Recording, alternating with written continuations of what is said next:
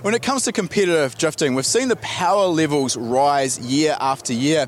However, power isn't everything in a professional drift car, and grip is just as important in order to get speed. We're here with James Deane, who is no stranger to professional drifting, having won the European Drift Championship six times, the Irish Drift Championship five times, and Formula D in the US for the last two seasons. Now, James is more familiar to the Nissan S chassis, and he's got a relative relatively fresh build behind us, a BMW E92.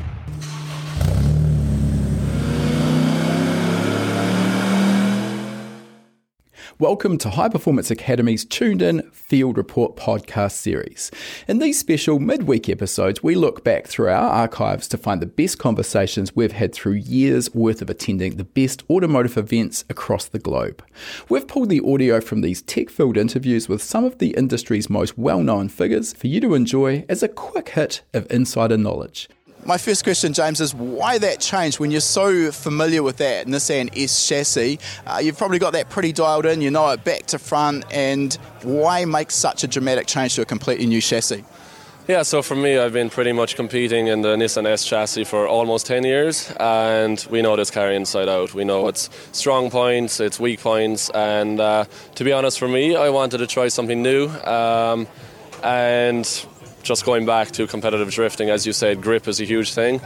The biggest downfall with the S chassis, I think, is forward grip, uh, but it's probably the best overall car. You can just sit in, drive, it's nimble, it reacts just the way you want it to, but you can see a lot of the more modern chassis just have that bit more forward grip. So that was a big part of it for me. Um, we decided to go with this E92 because the rear suspension setup is a lot different. Uh, it has quite a lot more mechanical grip. Um, Kristaps from HGK Racing in Latvia, they actually build these chassis, and he was competing in Formula Drift in the US for the last two years. And his car was probably the fastest car on track. So I was watching this car and thinking, man, if I if I if I ever have the chance to build something new, I think that's the route we'll take. Uh, just to, to, back up there, because a lot of people, even those who are familiar with watching drifting, would think that that uh, mechanical grip is maybe not that critical. But essentially, now with those power levels rising, you really almost have a drag race to that first point where you initiate for the first corner, and that's what you're talking about there, getting that speed to that first corner. Yeah, the grip game is just after exploding, especially in the last couple of years. Uh, in Formula Drift, the majority of cars are pushing like between 900 and 1100 horsepower, and they're actually putting majority of that grip to the ground. Um, as you said, it's a drag race to the first corner, but as soon as you initiate, it's also as fast as you can get through that course while filling all these slips. So, grip is a huge important part about it. Uh, tires are very important. Like everyone is running semi slicks uh, in sizes between 275 to like uh, 315. So big tire to put on the back of a car that you want to slide around the track. 100%. All right, I think we've got to the to the bottom of that mechanical grip aspect. So I think we want to just go through the car, and obviously you're not running the BMW engine, you're running the Toyota 2JZ. Can you tell us why the choice of the 2JZ? Obviously, it's no stranger to drifting anyway, but give us some insight there. Yeah, for us, the 2JZ is just, you know, amazing at drifting. Uh, super reliable engine, relatively affordable in comparison to uh, like a V8 from the US, and you can just get that power, reliability, and for us personally, my brother builds these engines uh, back in Ireland at DNM Sport, our shop back there. Great experience with the motor, and you know, drifting and competition is all about reliability as well. So keeping the car on track, uh, we, we just have experience with, with this motor. And as it's a new chassis, we have a lot of other things to worry about and try to figure out, but uh, we know the engine's solid.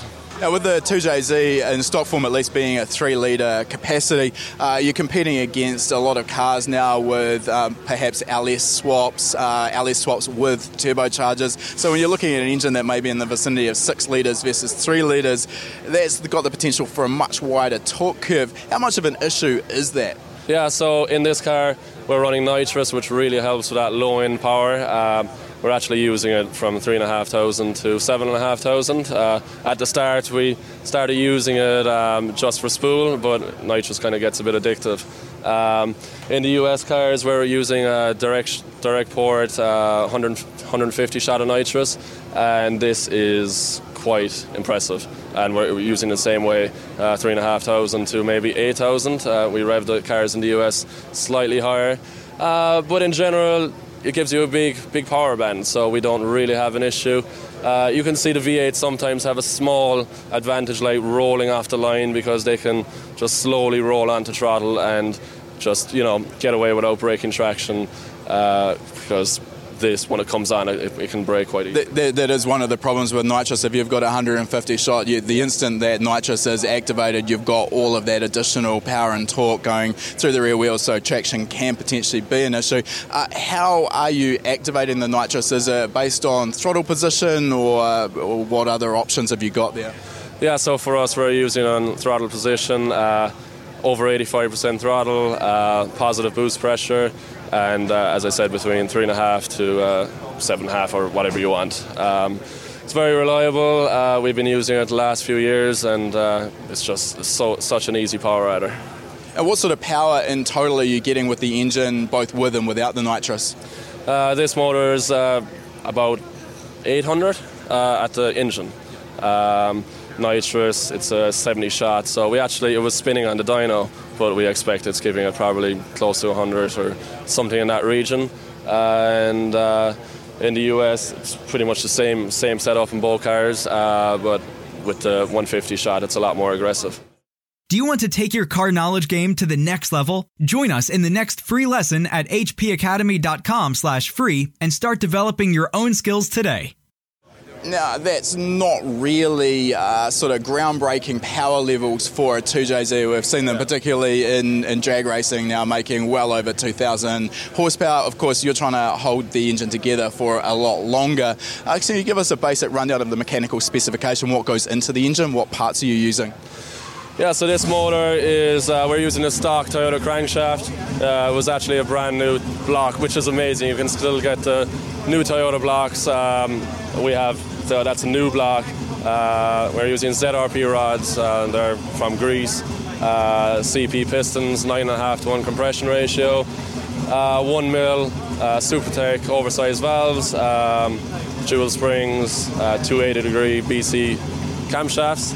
and the head is CNC ported. Um, Hypertune intake and exhaust manifold, and Borg Warner 9180 EFR turbo. I just wanted to get onto that turbo. So the the engine really is just there to support the power level, and obviously the head's important for the airflow in and out. But really, it is that turbocharger uh, that is so critical. So you've got the Borg Warner on there. What sort of boost pressure are you running? We're using 1.6 bar, um, so it's relatively safe. We can push it more, but to be honest, you also want to match your power to what you're putting to the ground. So if you're overspinning the tires, sometimes you're just you're, you're losing speed while drifting. Now, there's a couple of things I want to unpack there. So, the first thing is with the Borg Warner, it's pretty well known they have a critical turbo speed. So, uh, you do have to watch the boost pressure. Yeah. Is that an issue for you, or are you nowhere near that maximum safe uh, turbo speed? Uh, at this boost pressure, we're, we're quite safe. Um, we've been using these turbos for the last three years and never had a failure. So, touch wood on that, they seem very reliable and very responsive too for the size of it on a three litre capacity engine. It's, it's good. But particularly when you add that nitrous as well. Now, the other aspect you just touched on there was the matching of the, the power or torque to uh, the available traction. So, are you using any aspects there, such as gear dependent boost, or is that not really an issue for drifting? We're not usually, for me personally, like I, other teams might do it differently, but uh, I try to relay, rely on my own feeling, uh, just try to drive the car, know that it's the same every time I get behind the wheel. So we really keep that side of it very simple. Now, you mentioned the Hypertune plenum there. Can you also tell us what injectors you've got fitted there? Yeah, we're running injector dynamics 1750cc injectors. Which brings us to the next question what fuel are you actually running the engine on? Yeah, Ignite Red uh, 114, so ethanol based, really, really good stuff. So that's a, a, a professional competition based ethanol blended fuel? Yeah, blended fuel. Uh, most of the people in Formula Drift are using it, and it's starting to become very popular in Europe too. It's very good because you'd see with a lot of ethanols that you can have issues with injectors and filters and fuel pumps, but this is really clean and uh, we've hadn't hadn't had an issue it.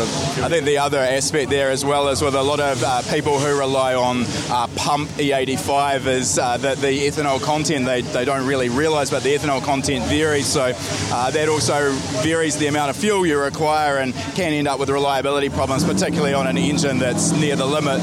Right, so I think at this stage we've covered the, the engine combination pretty well, but uh, getting a reliable drivetrain is just as important as making power in the first place. So, what's the gearbox backing the engine?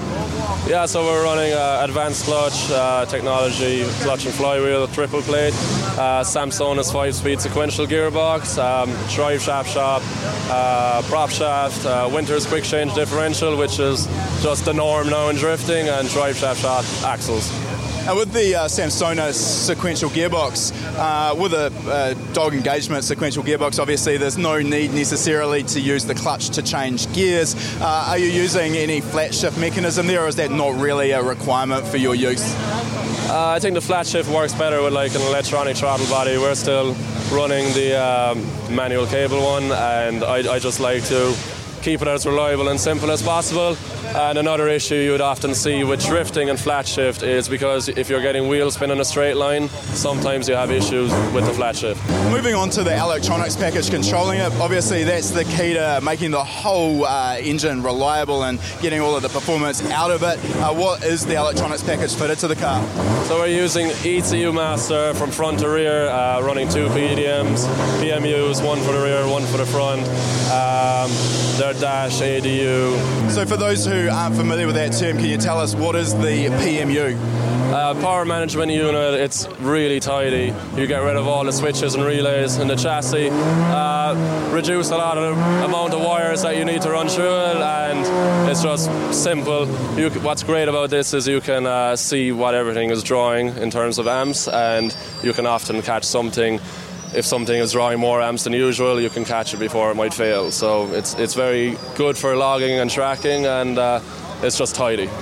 I think the other aspect that's often overlooked as well is with a conventional fuse and relay setup, if you have a problem and a fuse pops, that's it. You've got to stop. You've got to physically remove and replace the fuse or reset a circuit breaker. Whereas with the uh, power distribution modules like this, solid state switched electronics, uh, you can actually program them to retry certain cir- circuits. So, particularly for motorsport where reliability is so key, it gives you a potential chance to get to the finish line uh, where otherwise you may not. Look, James, it's been uh, really great to get some insight into the car. Obviously, with your fairly well known history in drifting, we're likely to see your name uh, on the top of the podium in the future, so we wish you all the best.